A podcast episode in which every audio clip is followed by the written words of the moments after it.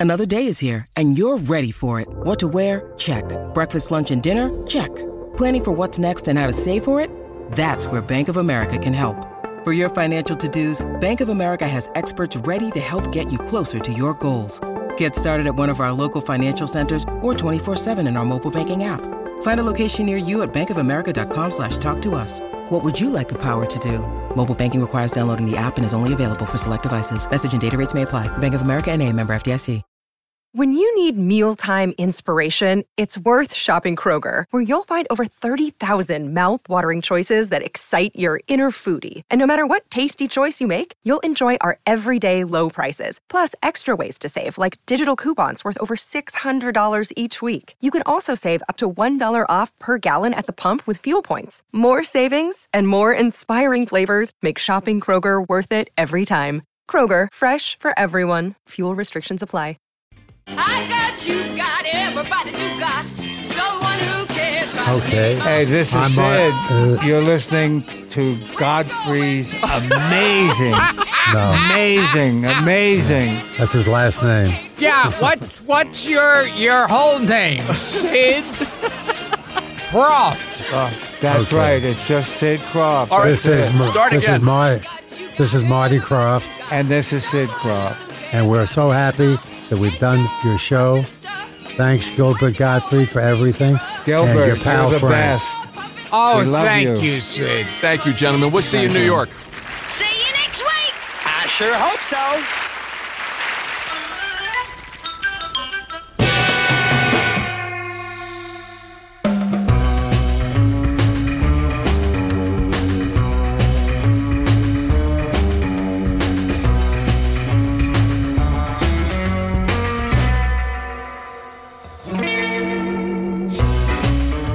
Hi, this is Gilbert Gottfried, and this is Gilbert Gottfried's Amazing Colossal Podcast with my co host Frank Santopadre.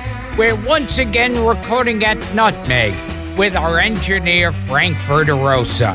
Our guest this week is a popular, versatile, and very busy actor and director who started his career as a child star in the early 1960s and never looked back, with dozens of film and television credits to his name. You've seen him in popular TV shows like Bonanza, My Three Sons, The Virginian, Night Gallery, Kung Fu, Room 222, The Quest, Entourage, Madam Secretary, and The West Wing, and heard him as a voice actor in two iconic Hanna-Barbera series, Space Ghost and Jonny Quest.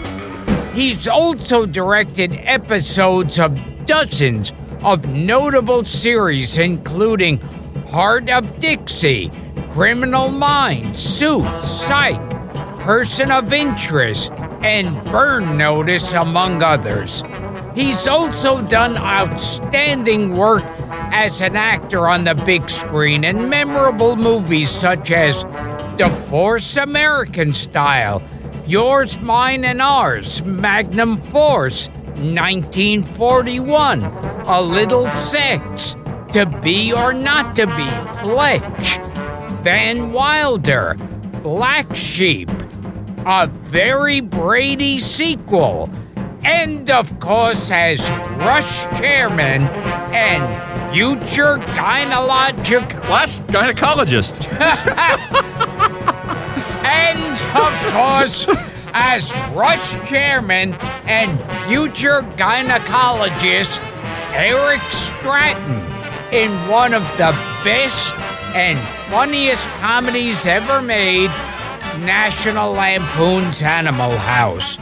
In a long and productive career, he's worked with Bob Hope, Henry Fonda, Lucille Ball, Jackie Gleason, Steven Spielberg, Mel Brooks, Clint Eastwood, Don Knotts, and Tim Conway, and former podcast guests Chevy Chase and Dick Van Dyke.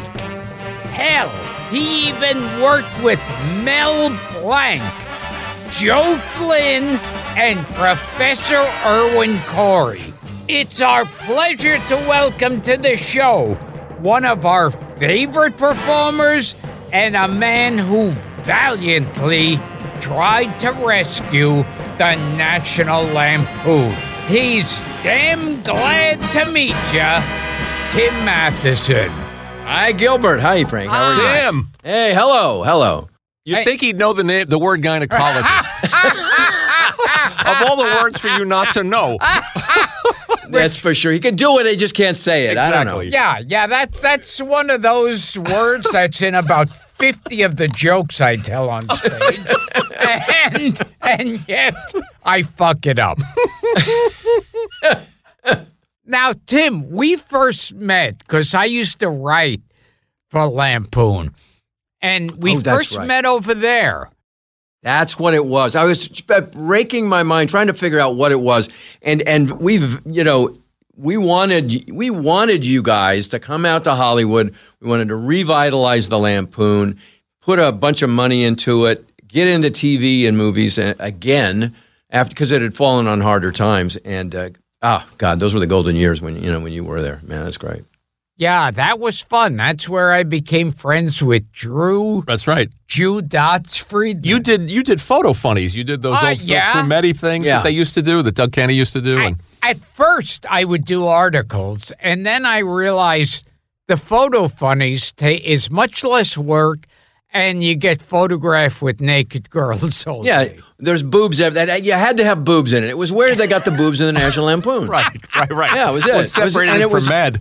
Oh my God, yeah. It was uh, it you know, and it broke my heart that we couldn't turn it around, that we weren't able to do it. It was back in that time in the '80s when everybody was raising, you know, through Mike Milken, they were you know, putting together, you know, hundred million dollars here and fifty million dollars there, and all we needed was five million dollars, and couldn't get it Wow. you know, and couldn't, and we, and uh, unfortunately, we had to merge with a company that really didn't have its best interests at heart, and uh, otherwise they were going to go broke anyway. Was that J two Communications? Yeah, yeah, Yeah, that's a, that's another scary story. No- Oh. nobody got paid. I remember working there, freelancing there, and one day there was Oh a padlock God. on the door.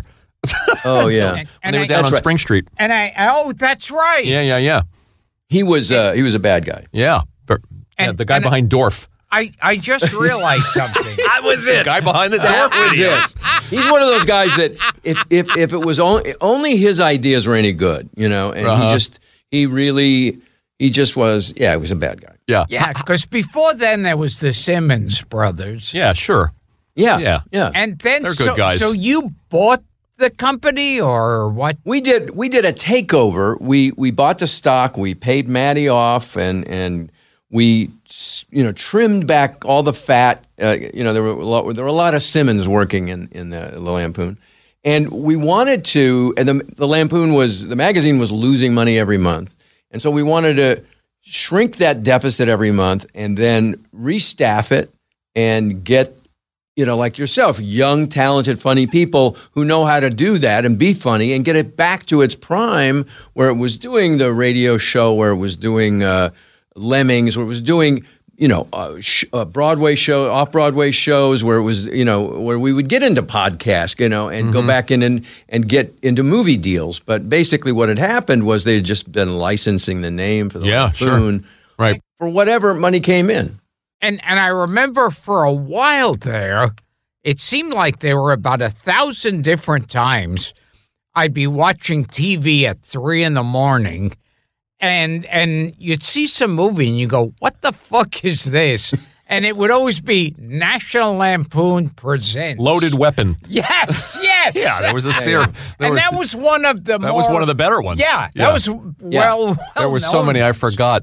Yeah, I, it's interesting, Tim. I heard you say that the, the, you you wound up spending a lot of time with people that you. That's the reason you became an actor was to avoid people like that. Yes, I mean, it, it was. There was one point where we would go pitch, uh, uh, you know, all, all the uh, the big uh, uh, firms that would would pay for, you know, like uh, uh, Smith Barney and and uh, you know all the, all the big uh, firms that were investing like that. And then we went from one of those meetings right into a mob uh, meeting with a bunch of. I, they didn't say they were mobsters, but it was a bunch of guys, and literally wanted us to sign a contract before we walked out of the room. Wow. And they said, "Yeah, yeah, we'll do this deal. Well, it's a great deal. We're going to do this deal." And it was like, "Yeah, but we got to talk to the board of directors. We can't just sign. Yeah, you could sign. Just sign it now." No, I don't. I don't think so. I mean, I don't know if we're going to get out of there, but it was like it, the Lampoon was in desperate straits at that time, and and uh, we were dealing with Michael Milken, and and and he almost did the deal until the federal uh, prosecutors got a hold of him. You're to be admired for trying to return it to its glory days. Those were great I days. I loved it. I loved it. And Gil- Gil, you you should talk about what your experience was like there because it was just that was you know what Doug Kenney did and what and you guys were doing. That was the fun thing. I mean, Yeah. you know, yeah, I- Henry I- Beard and Doug and everybody. And I remember once I finally got into the scam of writing the fun- photo funnies rather than actually putting some thought into an article. I I found myself writing the same photo funny like 10 times in a row with a slight variation. Bi- bigger tits. yeah, exactly. Yeah. In one, they were uh, women from outer space. then, then women from another galaxy. There was such great material. You know, John Hughes used to write for him. Of course, and, and, uh, everybody. Brian and Brian Chris Miller. McConnachie and McKenney. Yep. And Ray, yeah. Yep. And Chris and, Miller. uh, yeah, and Chris and and God, and just uh, it was a it was Sean, legion. of- Sean Kelly, Henry Beard, all Sean. Kelly and, another, and Henry. another great guy. And but then when we got there, we found out that what had happened to them that they couldn't afford those guys anymore, so they would they would license them to write a story, but they'd only license it for one episode. They didn't own anything anymore. So once you got into the library, there was no library except for the old Doug Kenney era. Right. You know, Right, they didn't own anything. So uh, all the stuff, because like Uncle Buck was a story that had been written by John Hughes. John Hughes, that's right. For the Lampoon. But you know what? I mean, that's the kind of stuff we wanted to make movies out of, you know, and work with guys like Hughes. Right, right, right. L- Let, let's go. Let's go way, way back. Because before we turned the mics on, we were talking about some of the wonderful character actors you worked with back in the day. You, it's fair to say you had an entire Western period of your career. Oh God, yeah. Yeah. I mean, I was a kid actor, not a not a, a kid star. Fortunately, I think I was like the third kid through the door. You know, it was like uh, here would come the lead guy, and then his pal, and then me. I had a couple of lines going. Yeah, yeah, let's do that. And and so. And I, you know, I I got my training that way, and I worked, uh, and and uh, then I started doing voice work. And as Gilbert knows, I mean, that's that's a, a- period where I really learned about the craft of acting. Because I got to tell you, and it, those are the best, some of the best actors I've ever worked with. Mel Blanc was exceptional. He was one of the most amazing. He could do a scene by himself with two characters. Amazing. You know, it's like I mean, you've seen it, Gilbert. I mean, you do yeah. that. It's like it's like those are the most amazing people. Yeah, Mel Blanc to me was just, he would have been the ideal guest on this show. Like an otherworldly talent. Yeah. Yeah. And Messick, too. Don Messick. Oh, and Messick, Don Messick. Yeah, I mean, who lived up in Santa Barbara and and uh, was, you know, he'd do the dog. He would do the he would do the characters. He he just do anything and everything, and he would do the dog differently than any other dog he'd done, and Right. give it a personality. And and if you're out there and you're shameful enough not to know Mel Blanc, he was the voice of every Warner Brothers cartoon. Yeah. Bugs Bunny, Daffy Duck, Porky Pig, Yosemite Sam, as Barney Rubble. Barney Rubble, Yeah. and a million, million other, other characters. Yeah. Well, you know, when I was doing Jonny Quest, which is the first voiceover stuff I did, I was 15 and 16. I was in high school, so I still had to go to school on the set. So when I would go do an episode of Jonny Quest, I had to go three hours early and or four hours early, do my schoolwork three for three hours, have an hour lunch, and then go and record. So I'm hanging out at Hanna-Barbera while I'm doing my schoolwork, which I could do in probably 20 minutes. How cool. And I just I'd wander around and talk to the animators and see all this, you know, the cells they were doing because they did it right there, and I could go watch.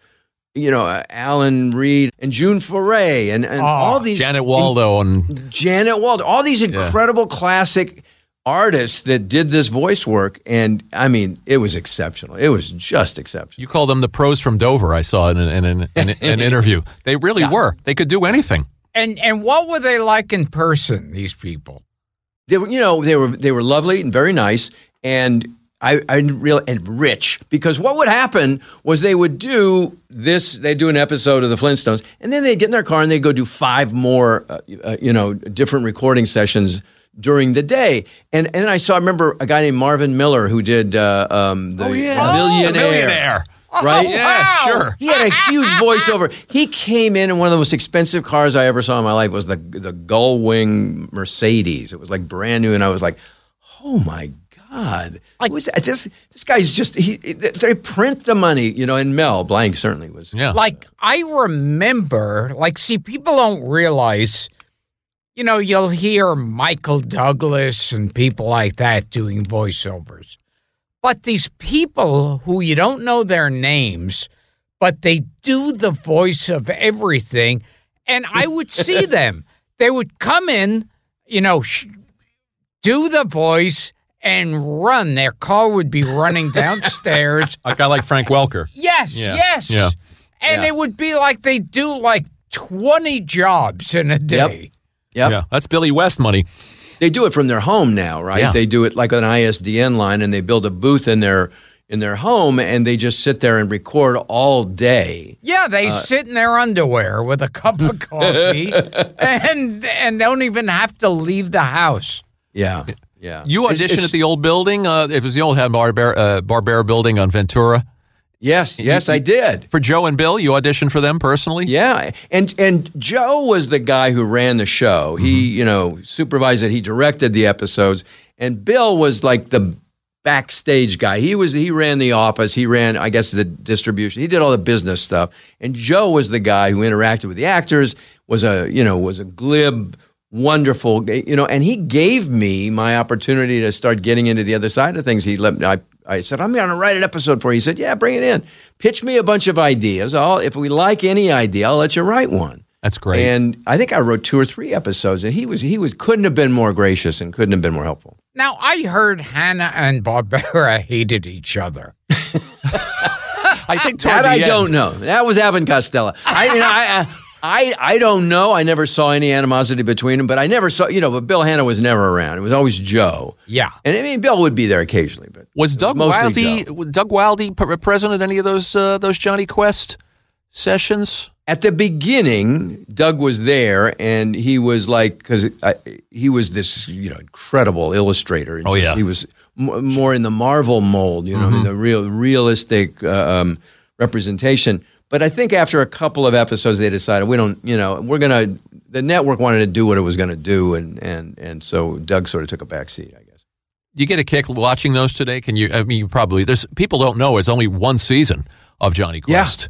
And yes, exactly right. It was the first non-comedic half-hour cartoon show. 26 ever. episodes. You know that I, I I don't I can't think of it. And probably now they have some, but I mean it's like then it was amazing. Do you do you watch them still? Do you, do you, do you ever do you ever catch them and hear that great theme song, that Hoyt Curtin gr- theme song, and just get flashbacks? I have I you know I've seen clips of it here and there. I haven't really sat down and watched one in a while. Mm-hmm. And then when they rebooted it for for um I guess it was a TNT or TBS or something. I, re- I, I actually ran across a couple of pictures I had the other day of me, Joe Barbera, and the kid, the new kid that they got to do Johnny. Right. And I played some other voice in it. I did a voice. so cool. And Yeah. I I myself did three movies with Jack Warden and never did a scene with him. I think Tim did some scenes with him. Yeah. I did. So was- how was it like to work with him? Well, uh, he was a he was a real treat, and you know the lowest key kind of this the layback, kickback guy, but he. I, it was at that point in my life where I sometimes I'd get on, you know, in a part. I remember I worked with him in a show called Jigsaw John. I think it was oh, his yeah, show. It that's right. A very forgettable episodic series that he did. And I remember coming in to do a, a scene or a test scene or something for to get onto that show, and Jack directed me. I mean, he just said, "Hey, you know, why don't you try this? Why don't you, you know?" But it was just not telling me what to do. What he says, you know, I just, eh, just try this, and and then you, and then there was one transition I had a hard time making, and he said, you know, don't work it so much. He says, you've had this idea for a long time, and then it just comes out easier. You know, I go, oh yeah, right. So Jack Warden could have been a director. Oh God! Well, he was yes. I mean, he was so subtle and so wonderful and naturalistic and real. And uh, the chance to do that, I did this movie called Dreamer with him and uh, Susan Blakely. It was, it was, he, and and in in cinema, I think he's the only man to ever on camera have bowled himself to death. Uh, his his character had a heart attack while bowling. I watched it yesterday. there's a, there's that distinction that Jack uh, actually that and his Oscar. So I mean, you know, I, I remember hearing a story about Jack Warden where he was doing construction work during the day when he was a struggling actor. And he showed up at an audition for King Lear and, you know, smelly, covered in soot. And and uh, I think Jack House Jack Houseman uh, John, Houseman, John, John Houseman, Houseman yes. was the guy in charge. And he said, and just what do you see playing in this production? What do you see yourself playing in this production?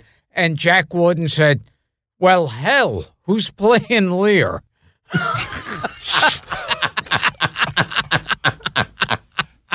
And what a, what a body of work when you go and you look at 12, uh, all of that stuff from 12 Angry Men to all the way to The Verdict He and worked- Heaven Can Wait. He worked a bunch of times with Warren Beatty. Yeah, he's in all kinds Yeah. of stuff. Yeah, he Oh. turns up in Bulworth, I think, Oh, that's right. being there. Yeah. Uh, yeah, he was wonderful, wonderful. But you know, there there's almost it's a forgotten sort of role that that that there was a a huge number of those those character actors, stars like Jack Warden, Sidney Greenstreet, Street, um, you know that uh, Melvyn Douglas. Oh, yeah. those guys. You know, that's a good uh, example. Ed Begley, Senior. You know, Mm-hmm. Uh, they were they were these guys that played those huge roles. Lee J. Cobb. and Lee J. Cobb certainly, and yeah. and you know, and I, there's a few of those around now, but it's not it's not quite the same. Oh, thing. Nehemiah Persoff was one. of them. yes, Yeah. Martin Balsam, and you know, there was a whole slew of New York actors that. And and they were those kind of actors that we love here. Uh the kind of actors that could you didn't know their names the mo- Yep. for the most part, but they could do everything. Charles Durning's another good example, another guy Oh, you worked with. Charlie Durning, yeah, he Yeah. was he was he was great, and and and a, and a fantastic dancer. Absolutely. I, I yes, found I out, heard. right? You know, he, he could he could do a song and dance too.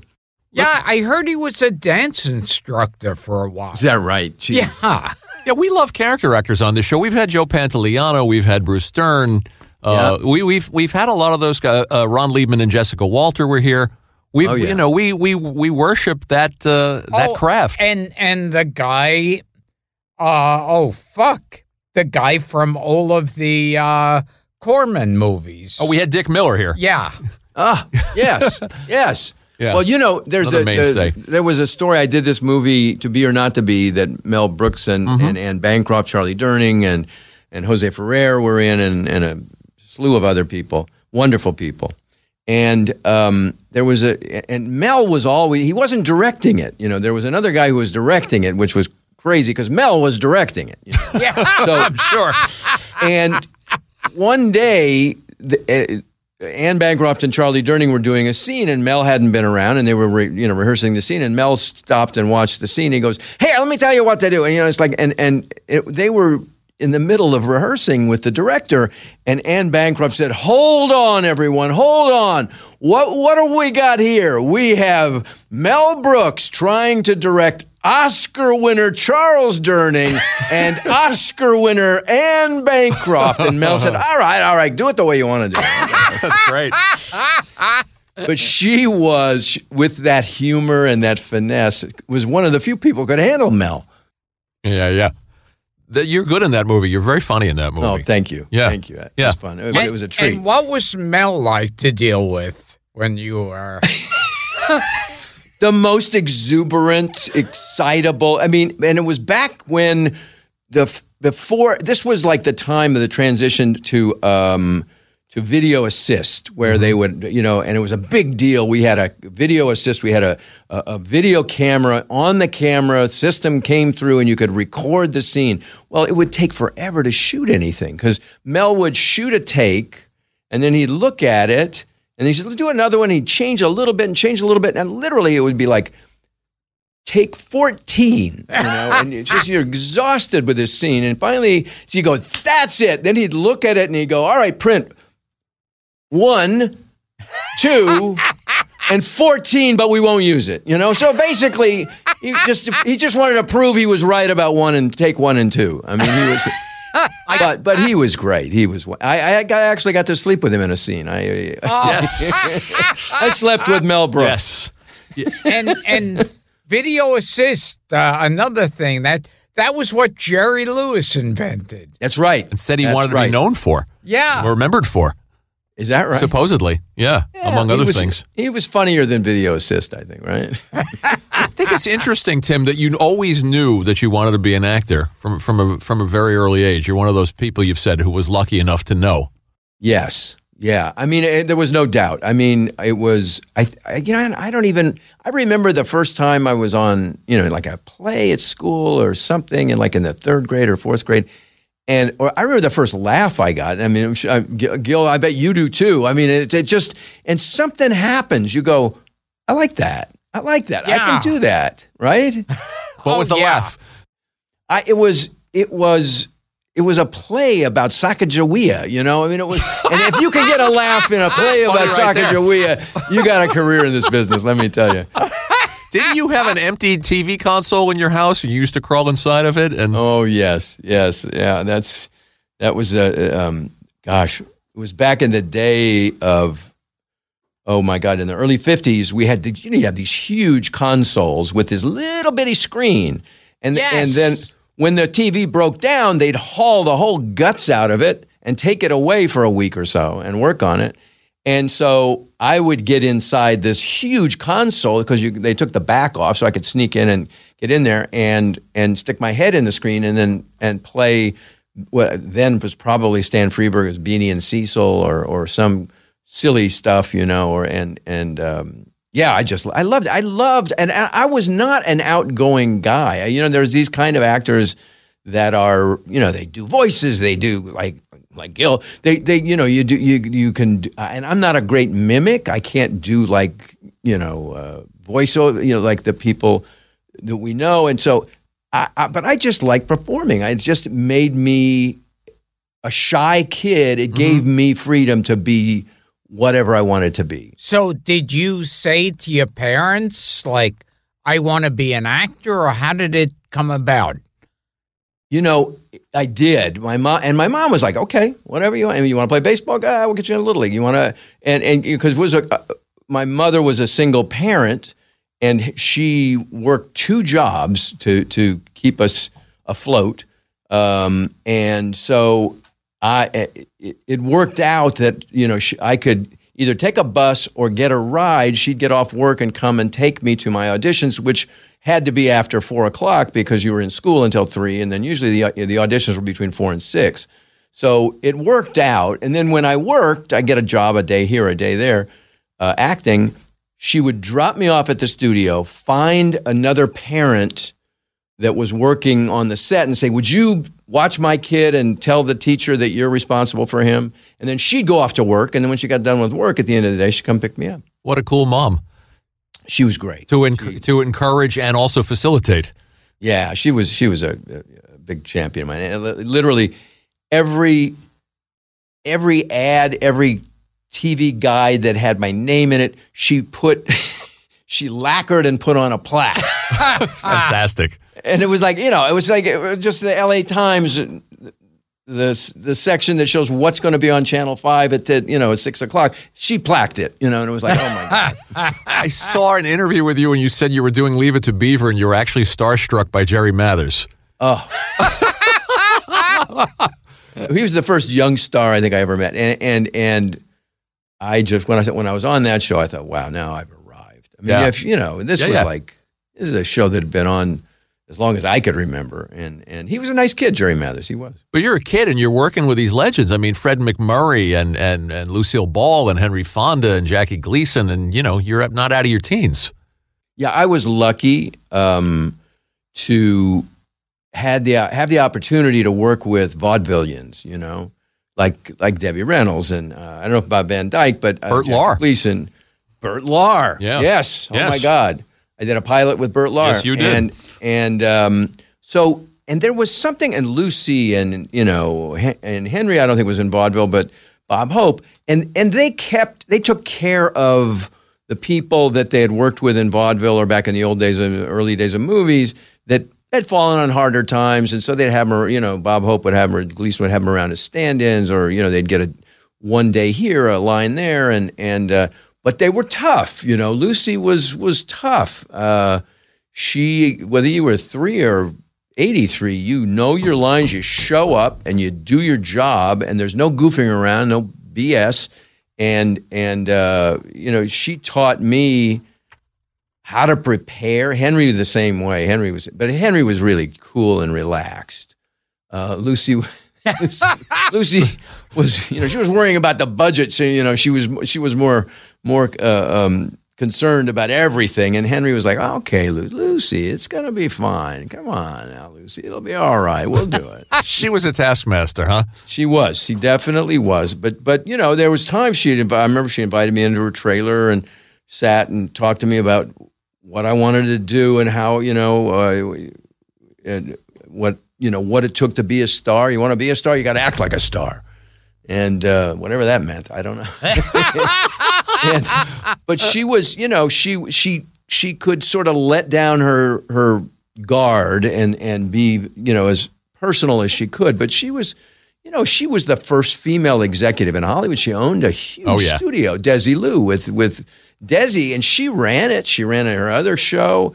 They owned uh, Desilu Gower, Cahuenga, and Yep. Culver City Studio. They were huge studios that they ultimately sold. And when we started Yours, Mine, and Ours, I think she just closed the deal, sold sold out Desilu for like I don't know twenty some odd million dollars, which was probably like a billion dollars today.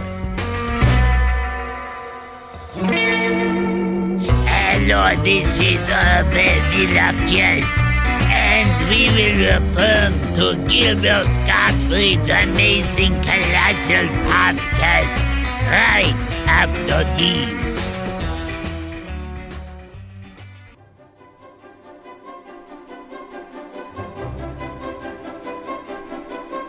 Hi, I'm Dee Wallace, and you're listening to Gilbert Gottfried's amazingly colossal podcast.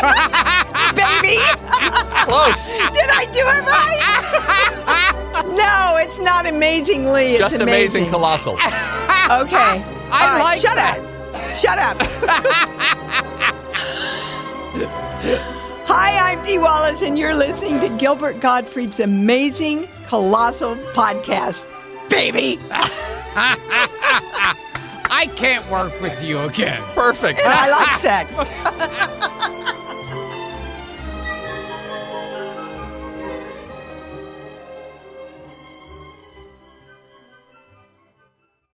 Live from Nutmeg Post. We now return to Gilbert and Frank's amazing colossal podcast. I got to bring up some of these other actors too, and now you got me thinking how many of them were in vaudeville. I mean, Joe Flynn, we mentioned. Va- Uh, yeah. Van Johnson Oh yeah, is in Yours, Mine, and Ours, and I think he's in Divorce American Style. yes, he is. Yeah, Uh, Lee Lee Grant, who we had on this show, who's wonderful. I just met her. She's a doll. Oh, you just met her at Chiller. yes, that's right. Yeah. Yes, Isn't that cool? Yeah. And She was she's in great. love with me. She loves Gilbert. Well, what's not to love? Tom Bosley, uh, uh, Jason Robards, Yeah. Dick Van Dyke is obviously in Divorce American Style. Uh, Shelley Berman. I mean, you're working with all of these people. You're not at Leslie Leslie Nielsen. Leslie Nielsen. You did Bracken's World.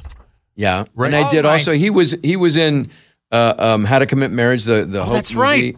and he was also in uh, the first episode I did of The Virginian. That's right. um, and uh, a great role model, you know. And he was the kind of guy who would sit there and say, "Don't worry so much about acting. Read the paper in the morning when you get on the set. Read the paper. Find out what's going on in the world. You know, have other interests. Don't just get all sucked up in you know. Oh, in interesting. acting. Yeah, he was. he was had a very, perspective. very- that and he had a little uh, uh, uh, a fart sound. Oh, yeah. he went He with one out. he was obsessed with that Yes, thing. you know him. You you worked with him, didn't you? I, I, I remember I once met him at some event, and of course he had that fart maker with him. Yeah. And and I told him, I said, "Oh, I had one of those that didn't work uh, well," and and he told me, he said, "Okay, well, what what type do you have? Is it the one with the black rubber and the hard red metal?" And I said, "Yeah, I think that's it." And he goes, "Oh, that's useless. Throw it away. What you want to get is the tan." he knew exactly That's what hilarious. fart maker to get. That's Oh hilarious. God. Yeah, yeah. And he was obsessed. You couldn't you couldn't carry on with you. You'd, you'd be in a room and that he'd uh, you know you'd hear this and, and and you know I was in on the joke, but he would do it when people who weren't in on the joke were standing around, and it was just like. oh, Tim, God, do you, was- do you do you look back at these people sometimes and say, "Wow, I mean, at 13 or 14, I really didn't quite have the perspective to know that this is Henry Fonda, this is Lucille Ball, this is you know Jason Robards. You work with uh, Richard Widmark and Burl Ives and Brian Keith and all, just all of these people. You, I kind of I kind of knew you kind of knew mean, even then. on a good day. I mean, I- it was like some of them I, I knew, um, and and I, I knew enough to to pay attention. Uh-huh. Um, I remember Henry. I mean, especially like with Henry, I, there was a scene because I was just beginning to study acting, and it was there was a scene the first day of Yours, Mine, and Ours, and Henry's supposed to get up. He's at his house with all his kids, and he gets up and he's leaving the house. He goes to the front door and he stops at the front door and he turns around and he has this huge speech. I don't know, half three quarters of a page. And I was looking at the script and I was thinking, as an actor, how would I do this? I wouldn't know. I don't know how you. What's he going to say? Because Lucy had written her part and they had written her part for her. And this really hadn't been tailored for Henry, I don't think, at that point, you know. Interesting. And Henry gets up. We go to roll the film, and then we get you know first take. And Henry stands up, does the scene, walks up to the door, turns around, and he's so relaxed and so natural. And he's Henry Fonda, and he just had all those inflections and all those beats, and he was just so rich and so full. And I just looked at him. I said, "God, that's a movie star." And I believed every word he said. And I just realized. I mean, you just by osmosis you get wow, I want to do that. That's what it is. You, I don't know how he does it, but that's what you got to get to to be who Henry Fonda is. So it's it's an example that you got to really through your studies got to figure out. Oh, oh, I know how to get there. You know, you just got to make it real for yourself. And it was, but it was a real sort of it, it was a schooling. You know, by just to work with those people, like with Debbie and Dick Van Dyke Jason Robards. So and you- Robards. Yeah. You had like the greatest teachers in the world through Yes. your career. Yeah, I mean because and I was a kid, so it's like it was a it was the, the, the sort of that career that not a lot of not a people get. You know, usually they you know you're starting when you're 20s, you're late teens or something. But here I was at, at a very youthful age. You know, my favorite story was when when I was doing this horrible movie with Bob Hope and Jackie Gleason. Only be, only terrible script. I mean, but it was fun to do. But the, I was uh, Jackie's son, and I'm marrying this hippie girl, and we're in a band, you know. So they had a real band playing the band, and they had this young actress who'd never acted before. And so when we rehearsed the scene, it was like you didn't know what they were going to do, and they weren't very good at it. And Jackie looked at me one day and sort of just whispered, he says, Kid, you and I are the only ones here and know what we're doing. Let's just get this show on the road. That's cool. And I was like, Yeah, Jackie, you got it. I've never seen How to Commit Marriage. Is that the one where Bob Hope plays golf with a chimp? Yes, yes, and that and that was the re- and, and it was the first inkling that this is going to be a stinker. I get the, the pink pages, you know, and it was like oh, it was not a bad movie before that. And I got the pages, and they they cut all this crap out, and then they put in this golf game with a with a chimpanzee, and I said, oh God, we're in trouble. Once they throw in a chimp, it means there's no more ideas left. Yeah, that's it. That's the one Professor Irwin Corey turns up in. Oh, That's right. How to commit marriage. That's right. Yeah. And Tina Louise. And Tina Louise and Jane Wyman. And Jane Wyman. that's Oh, right. Yes, yes, the former uh, the former wife of uh, the President Reagan. Absolutely. there was one. This is this is out of school, but so one day there's a Gleason and Hope are sitting at a table and they're running all these these pretty girls by dancers and you know all these young ladies are coming in and it's like an audition, and I was like, wow, I what part are they auditioning? There's no there's no parts for any young ladies like that. Whatever, maybe they writ, written a scene or something. And I think they were auditioning for. Then uh, you know after this audition thing went over, went done. A couple of the girls were standing by there, and they went, "Okay, that's lunch." And we all went to lunch. And I think that the, it was a casting session for some extracurricular activity that took place during lunch. For Hope or Gleason? I think both. Unreal. See, see, back then, Yeah, there yeah, was me- no such a thing as sexual harassment. Are you sure about that? Well, it existed, Yeah, but there not wasn't a name. word for it. Yeah. No. And and it was just like business as usual. Yeah, yeah. I mean, it was it was a bit shameful, but it was like um, it was it was, it, and it took me like probably it, I didn't realize it to probably four or five days later. I went, oh, that's what that was. yeah, I was real quick. And there was another actor you worked with who was in To Kill a Mockingbird and The Pawnbroker, uh, Brock Peters. Oh, yeah. Oh God, yes, yeah. yes. Was that Night Gallery? Yeah. Yeah. Yeah. Well, I was I, I was under contract to Universal. I was one of the last sort of contract actors uh, that back in the day, and it was so it was like 1966 or seven. I was in the Virginian, Mm-hmm. and and, and they put me under what they called long term, uh, long, uh, yeah, long term term contract. And so I did the Virginian for a year. Then it changed to the Men from Shiloh, and I my character went away.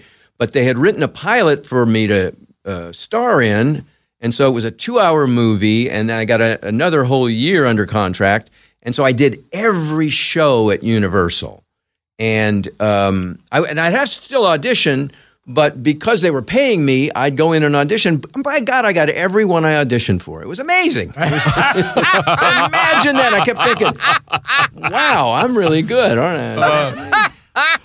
And and one of those was Night Gallery, and um, it was a treat because I had at an early age, one of the earliest jobs I did, I was a, uh, I did a, a- like a small little part. I think I got cut from a night from a, a, Twilight Zone episode. Um, Oh, which was really? yeah, one about a character that had uh, married a younger woman. I think Ruta Lee played that the, the younger wife, and he was trying to.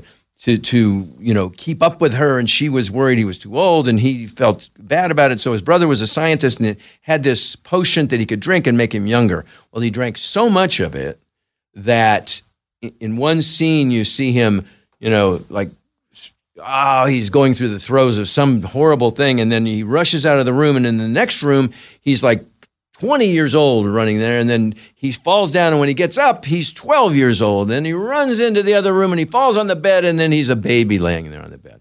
I, I was the 12 year old, but I think uh, they. I think they trimmed it. I don't think they needed that piece, but I, you know, I got to meet Rod Serling and and uh, Wow. So Night Gallery was the, was the chance I got to really spend some time with him as sort of like an adult actor, and I could talk to him a bit. Patrick Macnee is in that uh, is in that That's right. Gallery episode too from, from I, the Avengers. I remember that one. Yeah, yes. yeah, yeah. Oh God! You did so and much. I remember Patrick Macnee one time went on TV and presented that episode years later. Did he? And and he said, had they filmed it now, think of the money they would have saved on makeup for the old man. Yeah. Night, Night Gallery is one of those shows that you just always wanted to be better. You wanted it to be as good as the Twilight Zone, and it just it, it didn't quite live well, because Rod Rod didn't write. It. He it. didn't write it. Yeah, Nah, he was you know the- he was just he was taking a check. And, right, right, right. Yeah, I, I heard it was just let's slap Rod Serling's name on it, and that's it. There are some good ones. There's, Yeah. there's some real moments. Look at the. I'm just looking at the TV you did then, Tim. The bold ones, Ironside. You did the Smith Family again with your pal Henry Fonda And Ronnie Howard. and Ronnie Howard. You went back and did and worked with Lucy again on Here's Lucy. Yes, yes. Uh, Night Gallery, uh, Kung Fu, Room tw- 222, Bracken's World. I mean, you're working like crazy. I, I assume some of those are Universal shows that you were Many about. of them were, but but there's a lot of them were freelance, and that and Universal did that thing where they I'd go out and audition for other shows and get them, like the Smith Family or Bracken's World, Right. and then they would take the money and just keep paying me my check. So I think I think they came out ahead on the deal, you know, after. uh, Police Story, The Magician with Bill Bixby. That's right. I Medical that Center, one. Hawaii Five O, Owen Marshall. Count. We we remember all of these shows. Yes, yes, yeah. And uh, right around this time, and I'm looking at some of these other actors you work with. These great names: Burl Ives, Keenan Wynn. My God, uh, young Nick Nolte. Uh, yes. Right around this time, you did Magnum Force. Yeah, yeah. I had been, uh, I'd been, I, my first vacation, I went to, to Europe sort of bumming around with a buddy of mine, and, and we started in London, went to Paris, and then got to Rome, and, um, and I got a call that I, in a script, because there was the William Morris agency, was my agency at the time, um, gave me the script and said, I, you know, they need you back in LA to audition for this. So, oh, that's great. And, um, so I got on a plane and I worked on this audition for the you know the lead cop, and I was thinking, oh, I really want to be in this movie. And I get there and I go in for my audition, or I think is an audition, and the director says, "How tall are you?" And I said, uh, "I'm 6'2", and he says, "Okay, you got it." And I said, well, what, what do you mean you got it? He said, "Yeah, you're going to play this guy." And I said, "Well, can I read for that one?" He says, "Nah, it's been cast for months." Um, it was David Soul's part. David Soul, yeah. a bigger a bigger character part, and uh, and he just said, "I just want to make sure you were the right size." And he said, "Now we're not going to start shooting for six weeks." And I said, "I came all the way back from Rome. I could have said." it was like, but I got to say, working with Clint was was just a, a, a trip because I didn't know if he was the real deal. You know, I just thought, ah, this guy's a TV actor. who Became, I, you know, I was full of myself as an actor, and I thought, you know, God, he. Is he a really an actor? And I came up to him the first day of shooting, and I said, "Hi, Clint. How are you? I'm Tim." And uh, listen, you want to rehearse? You want to work on the scene? You want to do anything? And he said, "I'll be happy to do that with you." And he goes, "No, no, I, you know, not really. Don't want to do that. I don't. There's something special about the first time you say the words, and I'd like to get that on film." Wow. went, okay. And I just walked away and I thought, all right, he's not much of an actor. He doesn't know how to rehearse.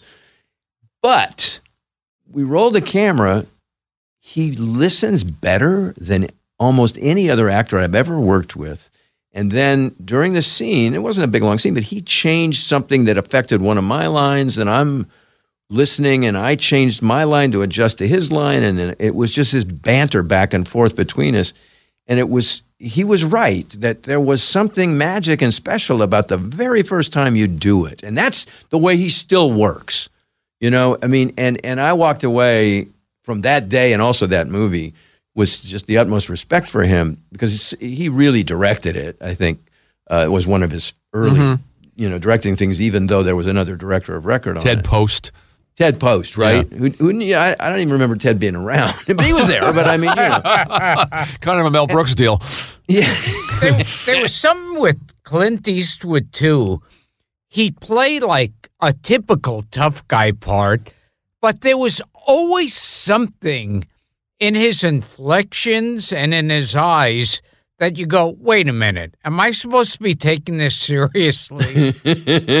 there was always like that Yeah, yeah. part, like a slyness. Yes. And and and you liked him, you know. He because if he just played it that tough, you wouldn't like him. And yet, at some point, you know, Harry Callahan, you liked the guy. You know, Yeah. you really you- he was he cared for people. It's a pretty good And- movie. Yeah, it's it's a re- John Milius wrote it. Yeah, Yeah, yeah, really it- good. it's- It was it was one of the better ones. Yeah, and and uh, and Clint couldn't have been nicer and sweeter. And you know, you go home early with him. You never do too many takes. You you don't do a lot of different shots. You just do the bare minimum that he knows we need for, to make this picture. That's all you need. And then we then we go home. Right. And you, and you're you're you're in the middle of your western period too at this point. I mean, you did a you, this is interesting too. You did a TV movie called Hitched with uh, Sally Field. I love these actors: John Fiedler, Denver Pyle, and Slim Pickens. those are three Wow. names. Those are three names that we perk up at. Wow. Oh, I know.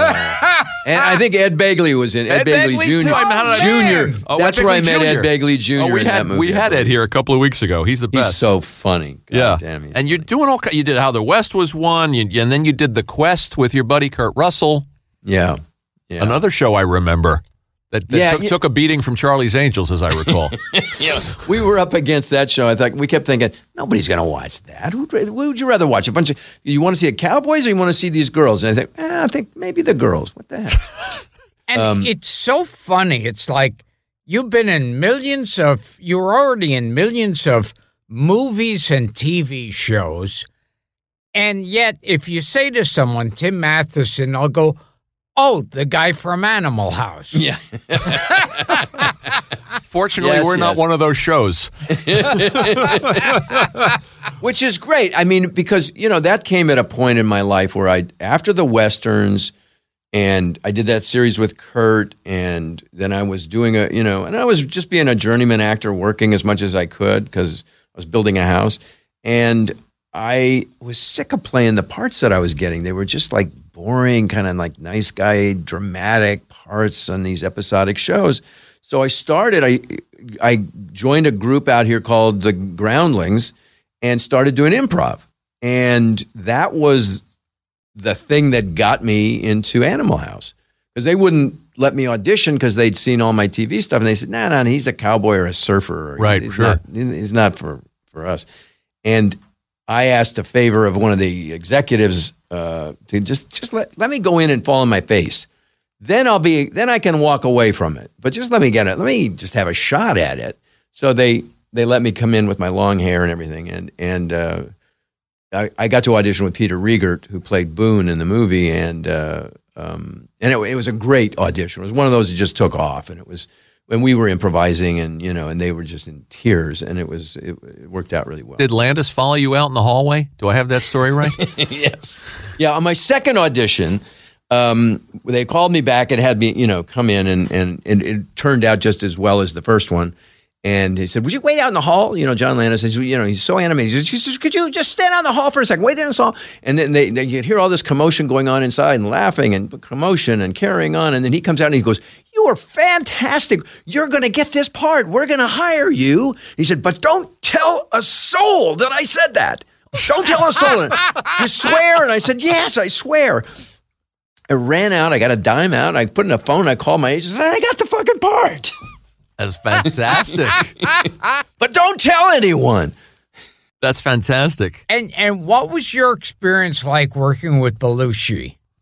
Well, John Belushi was just the most generous, warm-hearted, big-hearted, sweet guy that you know, generous and talented uh, physical comedian, um, and, and one of the most special people I'd ever met. And because you know, there was all a con- there was all that sort of conflict between East Coast actors and West Coast actors, and oh, the East Coast, we're more serious and we're more dedicated, and we're here for the theater and the art.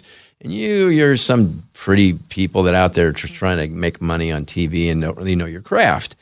And but Belushi wasn't buying any of that shit. And he was a huge star on Saturday Night Live already, you know, and um, couldn't have been more gracious and more generous and and uh, um, and maybe it's the fact that I made him pay me back hundred dollars I loaned him one day. He's you know he would always he'd do this thing to you. Uh, where you go, hey, hey, give me a hundred dollars. Give me, hey, you got, we got any money? Give me a hundred bucks. Give me a hundred bucks. and and and then you- you'd never hear about it again. You know, I said, you know, so and, and nobody would ever ask him for it. But I was so cheap, you know, I, I gave him a hundred bucks. Is he going to pay me back, right? And he goes, yeah, oh, yeah, yeah, yeah, I'll pay you back.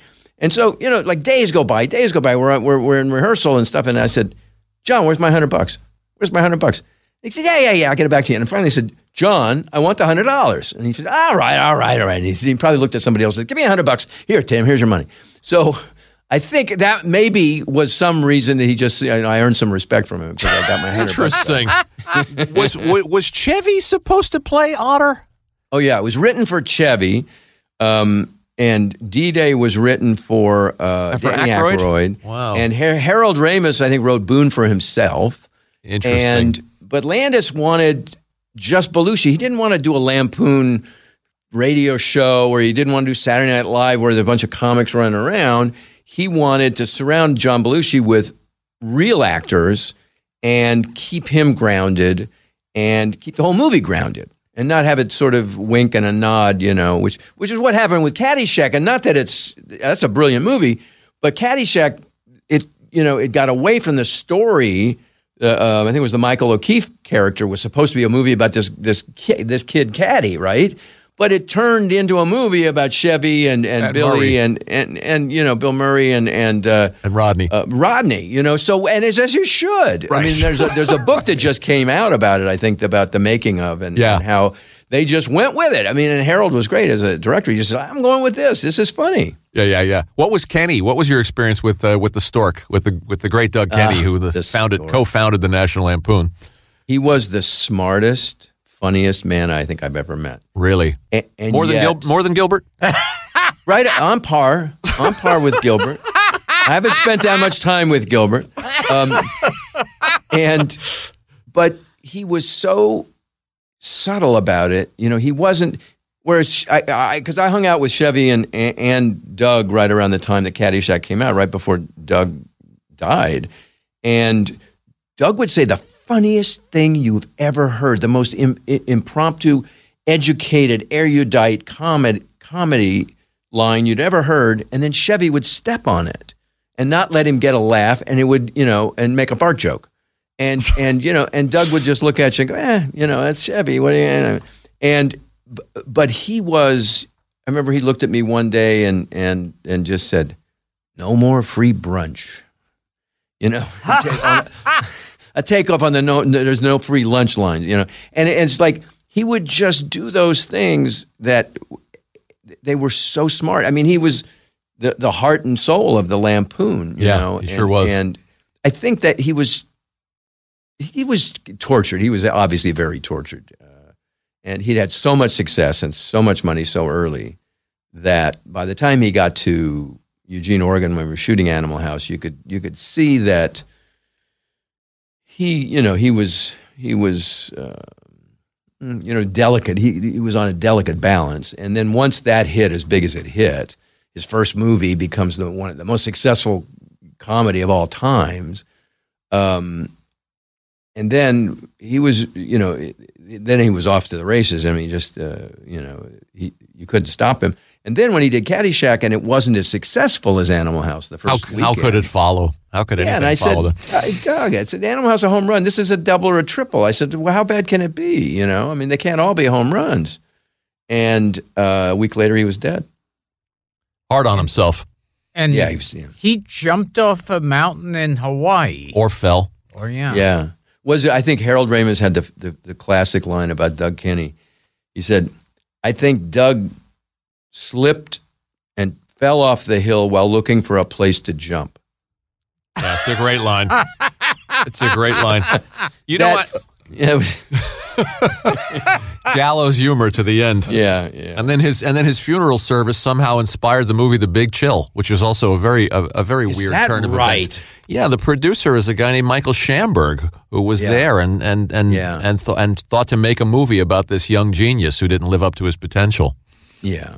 Yeah. With a Costner character that you don't actually see in the movie. That's you know, there's right. Such chemistry among those actors. And I mean, I, I assume you credit Landis and, and, and Ivan Of Reitman course. for assembling Yeah. everybody, but it's as if you guys are acting together your whole lives. I mean, it's almost like you're watching a, a- uh, an established comedy team, especially you and Riegert. Oh yeah. And Well, I, I guess those things just happen. They exist in a state of bliss, but that really clicked. there was, you know, I think the, the a lot of credit. The, the script was the most brilliant, well written, well crafted um, script I'd ever seen, and and we didn't do a lot of improvisation. And Landis brought us up the the deltas. Uh, Five days early, and we basically rehearsed, but no, but there were no rehearsals because Landis didn't know anything about all that stuff. But we just hung out and spent all day together every day, and and and we're getting in the spirit of it. And I remember when we did the, there was two scenes where Peter and I were in. I think the to, the scene where Belushi um, was saying. What, what, what, what happened to the Germans when they bombed Pearl Harbor? Oh yeah, the, uh, the yeah the rallying that- cry speech. The uh, right that sequence Yeah. and and it was the um and and there was a, another scene with the toga party scene where I gave Peter a line. I said, "Look, I, I it was Otter's line. He says, you know what, you know what we have to do? Toga party." And that was Otter's line. And I mm-hmm. said to Peter, I said I said, "Look, we're so tight. Why don't we say it we look at each other and say it together at the same time?" And I pitched that to Landis. He said, "Yeah, yeah, yeah, try it." And so it just made more sense to me that we were, and it, it was little things like that that bonded us because Peter and I bonded anyway, and we were all very much, you know, in in character and in sync. And plus, we got into a huge fight with a, a, a fraternity up in Oregon. Uh, oh, really? Together the the weekend before we started shooting, so. We, we got our ass kicked uh, uh, by these uh, football players that know that. for invading their party, their their their rush party. So they said, "You can't be in here. Only only fraternity members could be in here." And I said, "Well, all right, we'll leave. I'm sorry, big deal. All right, we're leaving." But they were all drunk, and then they jumped us out in the lawn, and um, we ran ran into the night laughing. I have to blow a little smoke up your uh, up your butt, uh, Tim, because and I, as much as I love Chevy, I think that the character would have been a little too a little too wink wink with with Chevy playing it. I and I assume it would be a, kind of a cousin of Ty Webb in Caddyshack. Chevy's Yeah. character and your Well, version of Eric is is a, he's a he's a cad and an operator, but there's a little innocence to him. There's a little, you know what I'm trying to say? There's a sweetness to him Yeah, yeah. I mean, that I'm not sure was- Chevy would have brought out. No, that's very nice of you. Thank you. I think that was what Landis wanted to get at. I mean, because he said basically, you know, to all of us, they have to like you. They have to like you. Can't do mean things. I mean, I there was uh, there was a line in the script, as I recall, where we're on our way to the Emily Dickinson School for Girls. We're, we're, we're driving. Fawn Liebowitz. in- you know, we're driving in this this cat. I mean, there's this uh, uh, um, Continental that uh, Flounder's brother has loaned him for the weekend. So, and and Flounder's going, oh boy, is this great? I hope we get dates. You know, and and the line was that, and I said, yeah. And Flounder goes, I hope she has big tits. And I think then uh, Otter looked around and said, yeah, at least as big as yours. And that was the written line. And then Landis, we I think we did a take of that. And he goes, no, no, no, no, no. It's not nice. You can't be mean to him. So it, he was always protecting the characters from being mean spirited and some saying things that you you know you wouldn't like. And that's why the girls walked home. That scene where the women Yeah. walk home from the. Uh, um, the, the the Dexter Lake Club, where it was the all, uh, the black club, you know, which was so politically incorrect, and Yeah. very funny, which was perfect lampoon. Um, that's why the scene is there where they're walking home, so that you know they got home okay. You know, they all weren't raped and murdered and left by the side of the road. So that we looked okay. That for le- we ran out and left them there. You know, it was like a bad thing. We've got to do something. He's serious this time. I think he knows about the exams. He's right. You're right. We got to do something. Absolutely. You know what we got to do? Toga party. We're on double secret probation, whatever that is. We can't afford to have a toga party. You guys up for a toga party? Toga! Toga! Ah, yeah, I think they like the idea, Hoove. Oh, Otter, please don't do this. I got news for you, pal. They're gonna nail us no matter what we do. So we might as well have a good time. Toga, toga, toga, toga, toga, toga, toga, toga, toga, We will return to Gilbert Gottfried's amazing colossal podcast after this. I love what you tweeted when Stephen Furst, who passed too young, and a fun, and a funny guy in his own right. And tell tell Gilbert what you what you tweeted as a as a as a tribute. Well, I think I said, "Hey, Flounder, you fucked up. You trusted us." It was perfect. It was it was funny and edgy and sweet at the same time. I I remember him saying in an interview about his weight, and he used to say he would go into McDonald's and he was so embarrassed by how much he ate that he used to make a list and he would to to make it and he would make it look like he's ordering for other people. and he'd go in McDonald's and go, okay, uh Frank wants the fish fillet, and I think Bob wants a large Poor diet coke. And Poor guy. God. Yeah, yeah. I hated him when he got up there. We he he he was so innocent and so like like golly gee, you know, he was one so like that. After about three days of this, I just I'd had enough of this. Just shut the fuck up, would you? You just you're, you're just bugging the shit out of me. And and then and then after a, three or four more days, even before we started shooting, st- I, I kind of fell in love with the guy. You know, you sort of just ah, he's that's Steven, you know, and because he had just this way about him, and he told these silly, stupid stories about how, you know, he he froze his his dog. He no, he blew his dog up in the. No, I froze Fluffy was the story. He froze his dog. He got his dog all wet and dirty, and he knew he was going to get in trouble, so he stuck him in the freezer to try and you know uh, dry him out or something. I don't know why he put him in the freezer, and then he forgot about him and left him in there. Oh my froze him. God! oh, oh. It's a terrible story. I know, I know. Uh, What I remember is after Animal House came out, there were about two or three TV Three. shows. There was one on every network. yeah, right. Yes. that was trying to be the Animal House It was series. Delta House, I think, was the one that had Steven in it, Yeah, Steven and D Day and, and, then Jimmy Jamie Widdoes, Jamie maybe. Widdoes and I think Jim Daughton, a bunch, a bunch Right. of people. It was And- but, brothers you know, and Michelle, sisters. Michelle, Pfeiffer. was Michelle in it. Pfeiffer was on it. Yeah. Yeah. There was one called Brothers and Sisters, oh, okay. and I can't remember the other one. There were, But they all had a version of Animal House that, Right. that was on the network. right. Yeah. But that cast, I mean, Karen Allen and and, Hmm. and Kevin Bacon and you and Peter and, and and Widdoes. I mean, it's just it's a great cast, and it's just great to watch everybody. And John Vernon. T- Oh. tell us about and there, and there's a guy with a career. You ever s- yes. see him in Point Blank with Lee Marvin? You must have. Yes, yes. Tell us a little bit about him. Well, he was, you know, um, Landis just fought to get him in the movie, and uh, and you know, and Cesare Danova. I mean, here Oh, were yes. these, here were these again. Character actors, character stars that had been in, you know, been he'd been a heavy villain, you Yes, know, in yes. Clint Eastwood movies and uh, Josey Wales, I think. And I mean, he's he was he was a very formidable actor, so I think he was the perfect Dean Wormer. But he kept trying to be funny, and Landis would go, no, no, no, no. And he'd come to John and he'd say, he'd pitch him, John, you know, I'll, I'll do this, I'll do this, and then I'll do this and this. And he goes, no, no, no, just say the lines. Just, you know, you guys, perfect the way it is. And, and, uh, but very nice fella, very, you know, wonderful man. I mean, I didn't, you see, we were all in our own compartments. I mean, I, we only had one or two scenes with Dean Wormer, so I never saw him. Right.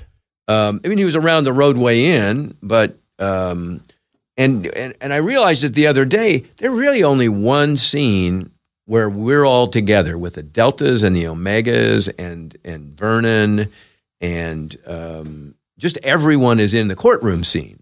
That's You know, right. that's the one scene where we all, you know, and and really, it's just it's Jamie Widdoes and me, I think, and John Vernon, and you know, and it was really and Marmalard and uh, yeah, Yeah. and all those people are Yeah. there. But I mean, it's like uh, we sort of carried the ball, and and um, it it was um, it was a very special day that when we did that because you know when we shot the movie in like five weeks, it was like we had no time for anything. he did car- he played a cartoon superhero as you did. You were on Space Ghosts, and he was Iron. You ever see those bad Marvel cartoons from the early Oh, '60s oh, where they basically just animated comic strips and tried to make? He was Iron Man.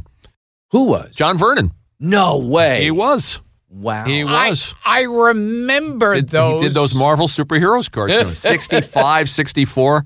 They would have a still frame That's correct. of like Spider Man. And they would shake it around for the action. pretty much there it. would be no animation, or they'd zoom in and zoom out on the picture real quick. Yep. And I think I may have miss, misspeaking here. He might have been Submariner too. He had a long career. He did a lot of interesting things. Yeah. And it- it's funny you talk about the acting style because we had Ed Begley in here talking about playing comedy, and maybe he was talking about Spinal Tap. I can't remember what it was. and we had David Zucker here from ah. Airplane, but talking about and Ed was saying you got to play it like it's Strindberg for it, for it to work. And it's Yeah. interesting that Landis gave him that direction, play it straight. When you watch Animal House today, you realize it's really not trying hard to be funny. Oh no. It's playing it like a drama, that's why one of the reasons it works. And I and think when so. Zucker was on, it was like originally they wanted to load airplane with comedians. Ugh. And then what I always felt what what what hurt Leslie Nielsen was when he realized he was funny.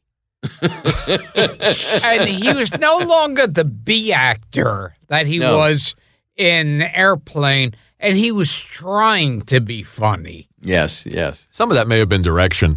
You know, uh, Zucker was here, and he's. I think he was very happy with Stack, and he's very happy with Nielsen. But he says, looking back now, uh, Bridges was a little broad. Bri- that Bridges was Yeah. uh, Lloyd Bridges was going for laughs, and it Yeah. still bothers him. like thirty-seven years later, whatever He's the dead. Dig him up. Make him do it again. The other thing about Animal House, and this this was uh, this I found funny. The guy that played Otis Day, I don't know. I hope this is true and not bullshit. DeWayne Jessie changed his name to Otis Day and toured. Absolutely. That's he so makes cool. a lot of money. Isn't that cool? to this day, especially like this is our 40th anniversary year, and and and there's a lot of you know like Chiller and those Right, right, of right. There's a lot of these events, and I actually was at one down in uh, Orlando.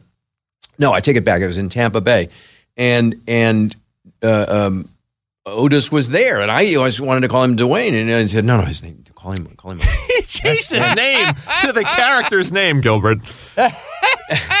and he gets, you know, he plays with a local band, and Yeah. and and he and sings the songs, and and he gets paid a lot of money. Damn it, everything works in that movie, no matter how many times you ah. see it. And I know this is the thing about art is that sometimes there are happy accidents. But go you go back and you watch that thing and you think, oh, am I looking at this, you know, through nostalgia, you know, through through rose colored glasses because I remembered it so fondly. It, it just like Blazing Saddles or, or Young Frankenstein. You could just put it on and it's just textbook.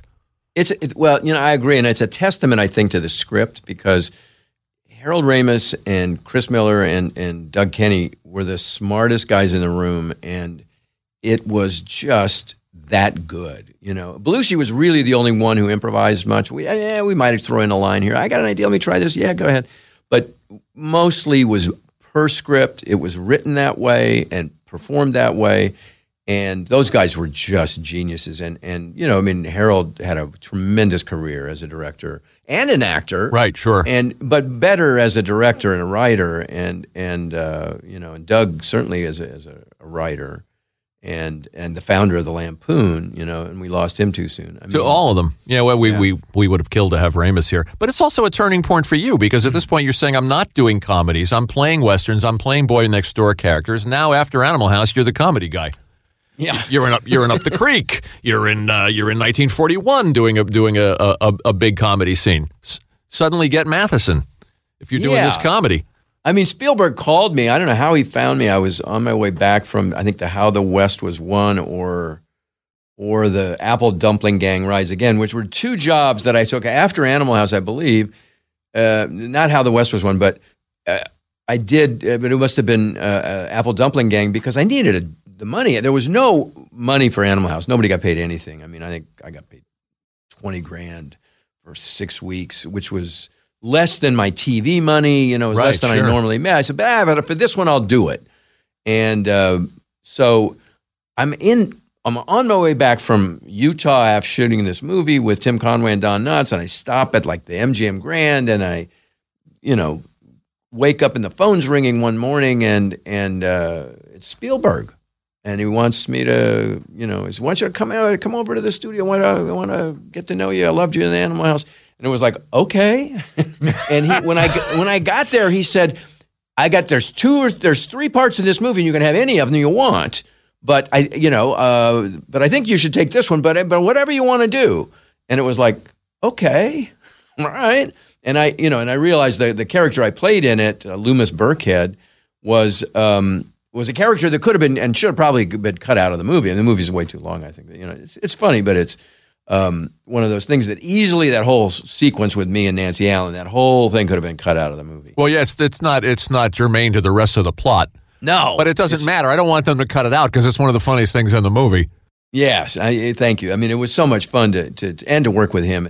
But it was the, the the real sort of tragic thing was that John Belushi had changed so much, and and his success and his uh, stardom had taken such a toll on him by from the time we did Animal House till the time you know we did 1941. I mean, Blues Brothers had been in between, and then they're touring. He and Danny were touring as Blues Brothers, and and you know they've got hit records and he's hit m- movies, and so you know it was just, and everybody he met wanted to party with him. So I mean, he even had a he had bodyguards to keep people away from giving him drugs, which never worked. And and uh, but he was yeah he was in, in not in the best shape at, at that point. And when you were doing Animal House with him, uh, it's funny because for a guy with a drug problem, he was like, wasn't it like half the week he'd fly to New York Yeah. to Yeah. do Saturday Night Live and then fly back and do Animal House? Exactly. And yeah, but he was clean. I, you know what? I don't know what they did in New York, but at least when he was with us Monday, Tuesday, Wednesday, and then on Wednesday night they drive him to Portland and put him on a plane, uh, red eye to New York, and Thursday, Friday, Saturday he'd be there in New York doing rehearsals and Saturday Night Live. They'd they'd you know perform it Saturday night late live, and then they'd pour him on a plane on Sunday morning, and he'd fly back to Eugene. And usually it was me and uh, um, Bruce McGill who played D Day. We'd pick him up and bring him back to his house where Judy was waiting, and you know we'd have a nice quiet dinner and and then go to work on Monday. And it, it he was on his best behavior, and and um, you didn't see any of that, you know, any of that druggy behavior. Thank God. And um, that's why he's so good, and he that's why you loved him. His character, he has that. He, he was so cuddly, you know. He was just he had a big heart, and it came across in whatever he did. And and I think that's one of the things that made him so funny and and uh, and so dear. And and by the time we got around to 1941, and then afterwards, uh, it, it just he wasn't so cuddly, you know. Sounds like it was a troubled set, 1941. For, for, for, for, a lot, for a lot of reasons. yeah, it just went on and on and on. I mean, you know, and and there was all this, you know, amazing talent, and we're just, and I'm not in most of the scenes that everybody else was in, so I'm off doing my thing alone Right. with Nancy. Right. And I think I, there were certain couple of scenes that I was in while they were in the main street with uh, everybody else. So, but but you know, you'd sit around for three weeks waiting to shoot one little scene. Yeah. And because that's how Steven worked then, and he liked everybody there, and we may get to it, we may not. And that was just the way it did it, but it was a huge, huge movie. There are individual moments in there. We've recommended the movie on the show on this show. You know, Stack has some great moments. The Christopher Lee, Slim Pickens, Toshiro Mifune stuff is just off the wall. Uh, Ned Ned Beatty's very funny, but it's it, it. I think Gilbert would agree. It's like most all star comedies. It's hard to pull them off for some reason. They, Yeah. they they it- they, it's they like- get they get outsized or they It's just like Mad, Mad, Mad, Mad World. too big. it it's like I I advise everyone to see it, but it's not that good. yeah, yeah, yeah. No, you're right, and and it's. I think when you look at Animal House, everybody has their own unique style of comedy. yeah, You know, Belushi's physical and no, not much dialogue, and I'm sort of this, you know, guy that's trying to get laid, and and and Boone and Katie are a romantic, you know, Marx Brothers kind of thing, and and Pinto and and Flounder are like Laurel and Hardy. You know, Yeah. I mean, so everybody's got their own little distinct voice. Well, in in 1941, everybody had the same voice, and it was just ah, you know, it was just crazy. pitched manic. Yeah, there's also lacking heart that Animal House has. Yeah. There's a, there's a there's an emotional center yeah, in Animal know, House. I agree. Tell us quickly about working with with uh, with Tim Conway and Don Knotts Well, and Jack Elam. Ken, Kenneth Mars is in that movie. Another genius. Another Mars. genius. Oh my God, yeah.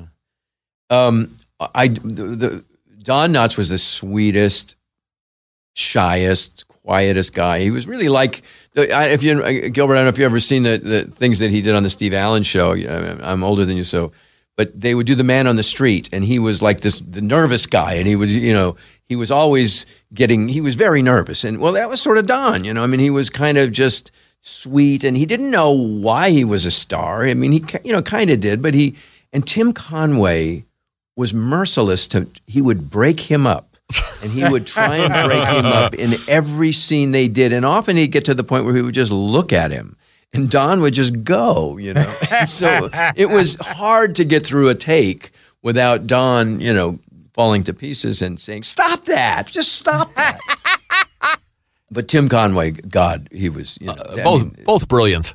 I mean, both were- both comedy icons. I think. Yeah, I mean, I don't remember much about that movie except it was a western. We shot it up in Northern California, and uh, there was a train involved, and and then we shot in Utah a part of the time too.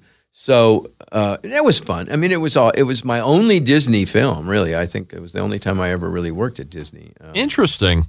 And uh, yeah, I mean, uh, um, but um, but those guys were just. It was a, a joy to be on the set with them. They were just too funny. Here's a couple of quick wild cards, Tim, as we wind down. Did you audition for Indiana Jones?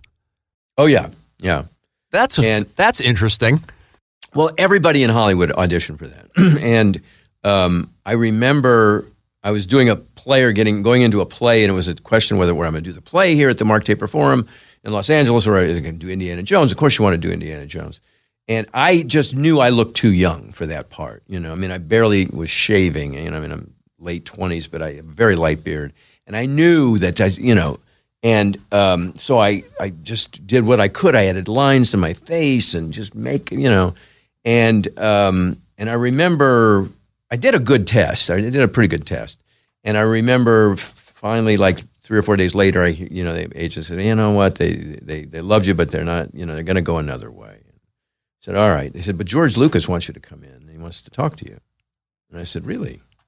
Okay. So some on my way to the rehearsal, I'm going to do the play now. I go in and see George Lucas, and I'm kind of heartbroken. I mean, it was I knew was, this is a big movie. I knew it was going to be big, and I wanted to work with Steven again too. And George Lucas said, "Yeah, well, you know," he's and he's so shy, and you know, said, "Well, you know, it was uh, it's a tough choice, and we're going to go, and we're really sorry." And I said, "Well, uh, yeah," and he said, "But you, you know, you you did the best test. Yours was the best test." Oh. And I know he's probably bullshitting me, but I was like, I, I thought, oh well, thanks. You know, it's like it's like the girl breaking up with you and said, yeah, you're a great lay. You know, but, but so long, sucker. I'm sucking his dick. You know, and it was like, and, uh, and and I looked at George Lucas and I said, oh, George, don't worry about it. We'll work together again. And it was like, Jesus. I'm I'm, con- I'm consoling him for this. It's hilarious. Oh, jeez. Uh, you know, and I want to say too, you play a good bad guy. Uh, Fletch, I will just rewatch the Brady Bunch sequel. You you play you play a fun. Uh, what's the word? Uh, Asshole? Huh? Yeah, Asshole. Thank you. do, and that's that's got to be hard to do. It's got to be hard to play that character and still be likable. I just play myself, you know. I mean, and the best, one of the best that you know. Thank you very much. I, the the, the well, there's always the best roles are the villains, and I did a, a character named Dead Larry on Burn Notice, which was actually one of my favorite. Oh, we got to dig that up. Yeah, it's fun. Really, really fun. He's he's the he, he's like the the biggest jerk, but you loved him, but he cut your throat. You know, uh, the second you weren't looking. You do have that little. There's that little Indiana Jones opening in the Brady sequel, where you're right, right. My one chance. Yeah, you got a little bit close to it.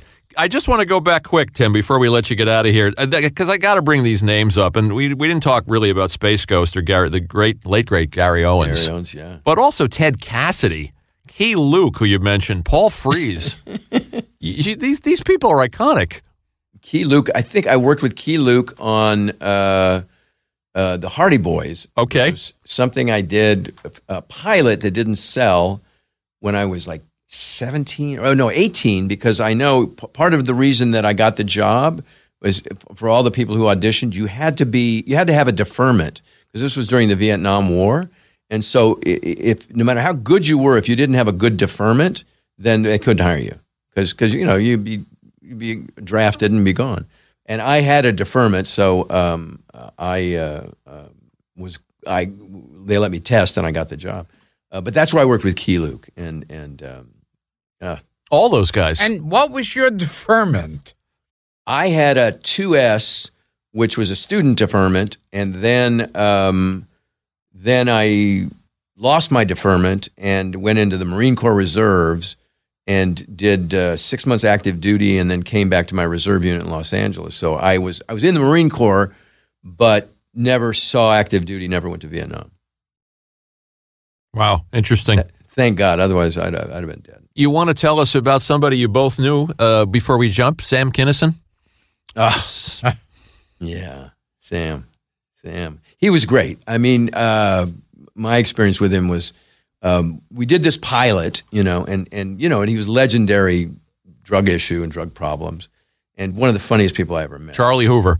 Yeah, Charlie Hoover for Fox, and um, but he was clean and sober and straight arrow through the whole pilot. He played my my demonic evil sort of voice in my ear, Mhm. you know, to try and and I was a milk toasty guy that you know he was trying to get me to break loose, and he said, "Yeah, you know, get out there and do it." So, um, and and we came in after we shot the pilot, and I think it got picked up, and we were going to do the series, and we came in to record a bunch of lines, loop some lines, re-record sounds, and I said to Sam, I said, "God, you know, God love you. How did you get off drugs, and what's what's you know what what's your your deal?" How He said, "I'm not sober." I fuck it, you know. He said, "Have you ever had one of these?" And he pulled out some big pill. and I thought, oh, holy shit, we're in for it now. And you know, and he was great to work with, and um, um, and again, a troubled man, but I mean, what a brilliant comedian, and He what was. you know, a brilliant stylist. I mean, Gil, you you knew him. I mean, you, you How guys well you know performed Sam? together. How well did you know Kinison? What what I remember about my my best memory about him was I went on the uh, Emmys as a presenter, Uh-huh. and I got in trouble for doing these jokes about Pee Wee Herman masturbating in a theater. George Schlatter still mad at you. Yeah. and and they they cut it out and there were all this outrage. And I remember Kinison was cracking up. And he said he loved it because everybody was worried that he was going to do something bad. he took him off so the hook. When I got in trouble, he thought that was the greatest thing in the world. You watched a couple of guys, uh, uh, you know, young talents burn out, and John Belushi and Sam, and also Chris Farley. Chris Farley. You did Black Sheep. And all these guys, Yeah. they, you know, they were so vulnerable and they had such big hearts. And Farley too. I mean, I think he had a, you know, a death wish. I think he sort of really he revered John Belushi and revered Animal House and wanted always to hear about it. And um, you know, he couldn't have been more generous and nice to me and and fun to and you know, and he was one of those performers. Chris Farley was between takes while they were setting up a scene or lighting a scene, he'd entertain the background artists. He, you know, there, there were 250 background artists, extras there as a crowd for a, a campaign rally. He would do a strip tease to get them all, you know, laughing and, and just relaxed. I mean, he just couldn't not perform. So, um, and he was sober while we were doing the movie, but smoked more and drank more coffee than any 10 people I've ever seen in my life. And I thought, wow, if this is how compulsive he is about smoking and and Right. and coffee, I would hate to see him when he's you know off the wagon. Yeah. And what was the cast of Bonanza like? There's a there's a l- one out of left field. Speaking of druggies, come how ti- on. how tight were you with Hop Sing? We always talk about on this show, we bounce from someone being born to how would you like to be remembered to the middle of your career. And I, I just saw, I wrote down, but how was the cast of Bonanza? You know, there was the 14th year, and Lorne, and you you know, you'd have to drag these people onto the set because you know they they'd done this show so so long, and really Michael Landon was running the show, and um and, and and they didn't they loved it. He ran the show very well. He wrote a lot of the episodes, you know, and and Lorne was there. They were all getting paid a lot of money to do this, and um, I got into trouble because I had you know I'd never really done a lot of press, and and so they but when I got cast in it, they TV Guide did an you know a whole episode, a, whole issue about Bonanza, and I was quoted as saying you know, I think the time for these kinds of shows has come to an end, uh, and that it's time for a new kind of Western. And Michael Landon took tremendous exception that I said and almost never forgave me. Uh, um, he, he was always nice to me, and, and but I don't think he was ever really pleased that I'd said. You know, he, he called me and, and read me the riot act, and I apologized and and said, I you know, he said people have died, people spent their life life on this show, they've died on this show, you know, and it's like, and you're dissing them, and I said, no, no, Michael, I didn't, you know, I got quoted out of context and whatever, you know, and and he said, all right, all right, but you know, he I don't think he really ever forgave me. Wow. It was it was his family, you know, Yeah, and yeah. and those were the same crews that went with him to the Little House on the Right. Prairie and then Highway to Heaven, and and those were the same, you know, the, the same group of people, the same crew, and that followed him everywhere. And he was he was a very talented, very funny. Man. Nice that he was so loyal. So, so we'll we'll we'll we'll sign off. We just want to ask you about your directing all the time now. Yeah, yeah. I've been very busy, and uh, um, actually, this last couple of months, I've been so busy acting, I haven't had a chance to do much directing. So I'm just going with the flow, and and uh, um, I, I love this business. I love, you know, I'm never more comfortable than when I'm on a set, and um, so I just um, if the door opens, I go through it. You're working with Christine Baranski on The Good Fight. You're doing you're doing movies. You're you're doing all kinds of stuff. You're Yeah, you're yeah. constantly working. You can't get rid of him, you know what the heck. And do you have anything to plug? Well, The Good Fight is a CBS.com show that I've uh, been recurring on with Christine Baranski. Um, uh, and it's a sequel to The Good Wife. And what else? Uh, I was in Madam Secretary. And um, no, I just, you know, um, it's now new, the new the new shows have just been picked up. And so it's all going to start over again. So, uh, so let's, this has been great fun. You guys are awesome. Let's let's well, we thank you for doing this. You know, we wanted you on this show, and and we really appreciate you making the schlep and being part of this this oral history project. We've done 200 over 200 of them. Wow, good for you. This Yeah. is fabulous, really fabulous. Okay, so this has been Gilbert Gottfried's amazing, colossal podcast with my co host, Frank Santopadre. And we've been talking to the man who took over National Lampoon and failed miserably. he ran it right into the ground. Sad but true. Tim, you're the this is the first guest. You're the first guest where my wife wanted to actually come to the uh, to the recording. Oh, so I like to flatter you a little bit. and you. thanks for being so great a Chiller too. All right. Well, thank you. Thanks, Frank and, and Gil. It's great being here, and thank you. Uh, Great oh, thank you, Tim Matheson, ladies and gentlemen. Thank you, Tim. Thank you. Thank you.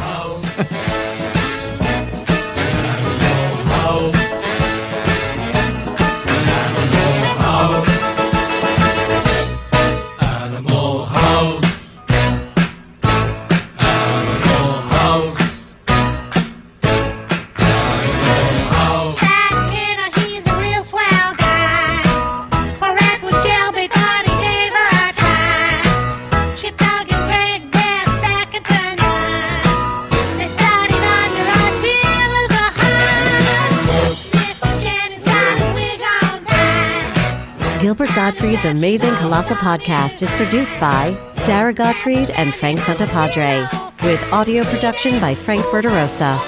Web and social media is handled by Mike McPadden, Greg Pear, and John Bradley Seals.